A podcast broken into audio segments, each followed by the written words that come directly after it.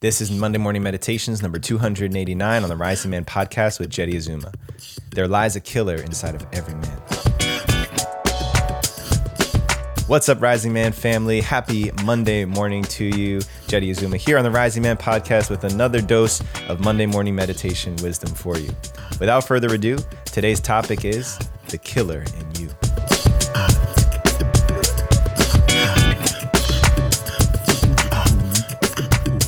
There's a cold blooded killer inside of every single man, an animal, a savage that is incredibly valuable to his people. I'm going to come back to that in a second. First, just check in with how that landed with you. How did it feel to recognize and identify yourself as a killer, as a savage, as an animal, ready to eviscerate someone that was threatening to you or people that you love? This is a part of the masculine man archetype that we've encountered as modern people that has been shoved away.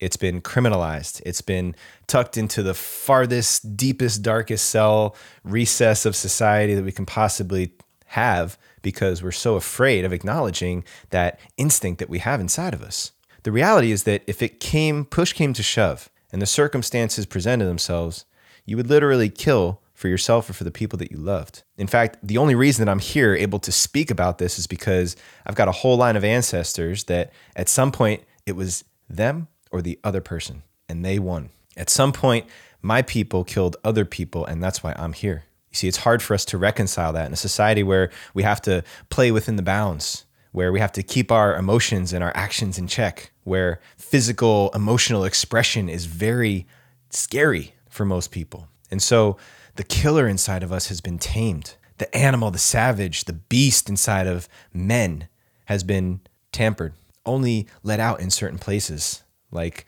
sanctioned boxing events and Ultimate Fighter Championship and sporting events where it's okay for men to express the animal inside of themselves as long as it's within a safe environment. But what's missing in your life? Because you're not tapping into this killer instinct. What's missing by walking around in the world feeling safe, feeling like there's nothing that you actually have to fight for? so many other man- animals on this planet are literally playing a life and death battle every single day. It makes it so that they have to take more risks. They have to trust themselves on a deeper level in order to survive. When we're literally walking around as though it's not life or death, we're missing on the ability to tap into that killer instinct that allows me to go for the kill, to go for the hunt and provide for myself and for the people that I love. What's more damaging is pretending that we don't have this instinct within us, that I cannot be pushed to a point where that killer will arise within me. And what's most dangerous is a man who's never come into contact with that killer instinct within himself before he has to. They say that the most dangerous man on the planet is the one who's holding a loaded weapon but has, doesn't know how to use it. I think the same is true for this killer instinct. I am more dangerous when I have not come into contact with my anger, my aggression, my rage, when I haven't played around with and experimented and explored with that killer instinct that I have inside of myself. Now, obviously, we need to do this in a safe context where we're not actually going to harm ourselves or other people. But if I never come into contact with that, I can't trust myself or others to wield that when the time comes. There's a killer in you, just like there's a killer in me. And instead of being afraid of that killer instinct, I say, encounter it, befriend it, come to know that part inside of yourself because hopefully you never have to access that part of yourself. But if you ever do, wouldn't it be great to know that you have it? Wouldn't it be great to have that confidence in yourself that when the time came, your body knows what to do? You're capable of standing for something, of protecting yourself and others from harm. It's one of the most biological, instinctual reflexes we have on this planet, and yet we keep taming it and damping it down within ourselves doesn't make us safer men, it actually makes us more dangerous.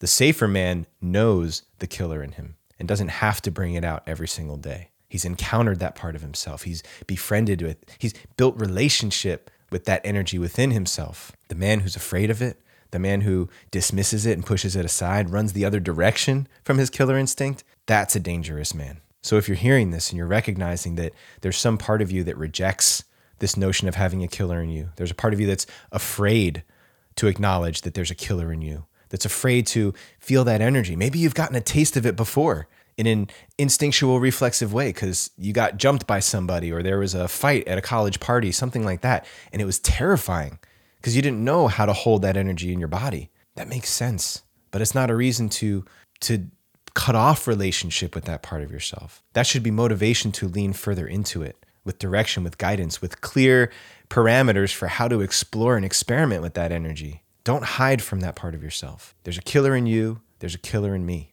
And we're all going to be in a much safer place if we can acknowledge and build relationship with that part of ourselves. So if this is a hard conversation for you to have, this is something that triggers you, you don't know where to go to explore and experiment with that energy, lean further into the Rising Man Brotherhood.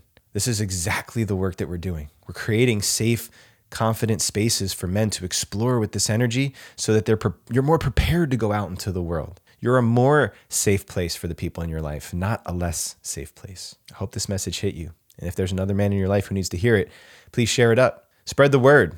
And make sure you tune in each week for another Monday morning meditation here on the Rising Men podcast. Until then, rise up and claim your destiny.